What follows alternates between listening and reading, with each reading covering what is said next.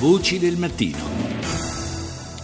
Andiamo ora in Israele dal corrispondente ANSA Aldo Baquis. Buongiorno. Baquis, mi senti? Sì, sì, sì, sì ah, pronto, ecco, buongiorno. Ecco, non, non, avevo, sì. non, avevo, il ritorno. Buongiorno.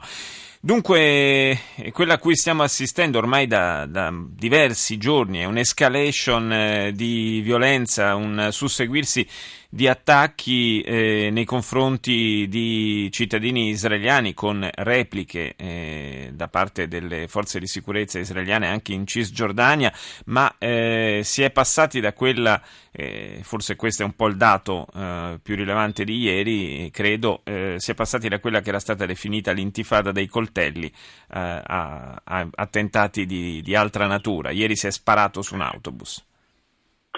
Sì, è un'intifada che cambia, una insurrezione che cambia le sue caratteristiche di giorno in giorno. Due giorni fa eh, aveva lasciato sbigottito l'intervento in questa lotta eh, dei palestinesi contro l'occupazione israeliana, contro, il, eh, sì, contro lo Stato di Israele, di ragazzini, di adolescenti di 18, 17, anche 13 anni. Ieri lo sviluppo è stato che eh, gli attentatori hanno preferito agire in coppia e gli effetti dei loro attentati sono stati più letali, in particolare in un autobus di Gerusalemme. Sono saliti due attentatori, uno con un, una pistola e uno con un, eh, con un coltello da, da macellai e hanno infierito sui passeggeri, hanno anche cercato di impossessarsi di un autobus per, probabilmente per compiere un attentato di dimensioni ancora maggiori, mentre nello stesso momento un furgoncino ha travolto dei, israeliani che erano in attesa dell'autobus a una fermata. Quindi, sì, quelle sono immagini che hanno...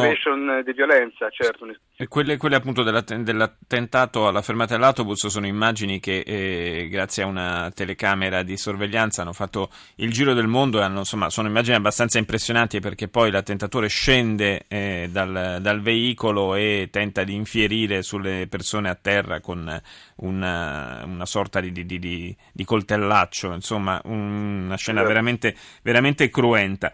Eh, la, la, questione è eh, come eh, pensa di, di, reagire il governo israeliano che ieri si è riunito d'urgenza per fare il punto della situazione, come pensa di arginare questa ondata di violenza che sta anche da quello che emerge dai social network e sta eh, suscitando grandissima inquietudine nell'opinione pubblica israeliana?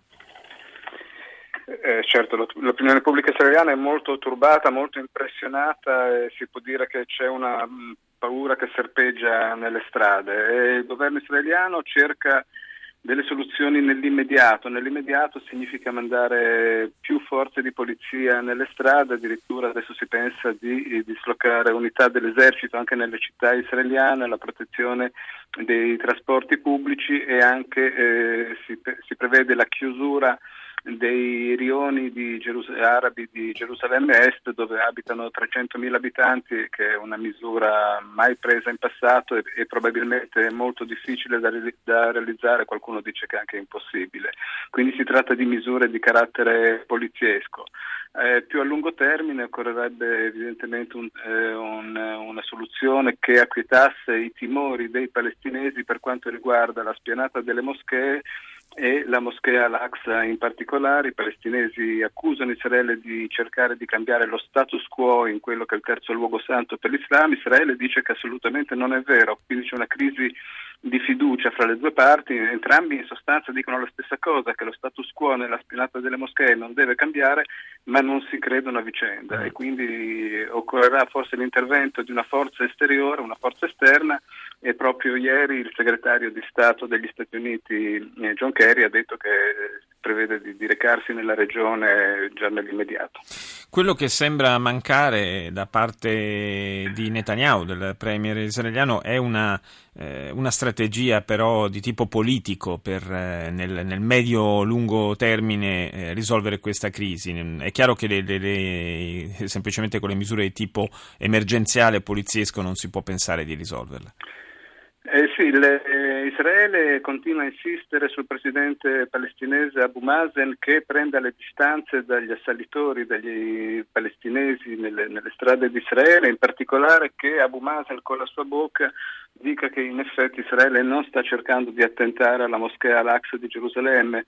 Abu Mazen si trova in condizioni molto difficili e va detto che eh, c'è frustrazione fra i palestinesi dei territori della Cisgiordania ma anche di Gaza eh, che è stato alle Nazioni Unite ma quando è tornato praticamente non aveva alcun orizzonte politico da offrire alla sua popolazione. In questo contesto si inserisce la, la propaganda eh, eh di, di, Hamas de, sulle reti sociali, sui siti internet che invitano i palestinesi della Cisgiordania e di Gerusalemme Est a lottare contro l'occupazione israeliana e quindi diciamo che Abu Mazen si trova un po' esposto fra due fuochi, da un lato le pressioni eh, molto forti di Netanyahu, dall'altro la, eh, le incitazioni alla, alla, violenza che vengono da Hamas e Abu Mazen non può rischiare di, di, di, di perdere i contatti con il suo popolo. Grazie ad Aldo Baquis, corrispondente ANSA dal, da Israele. Grazie.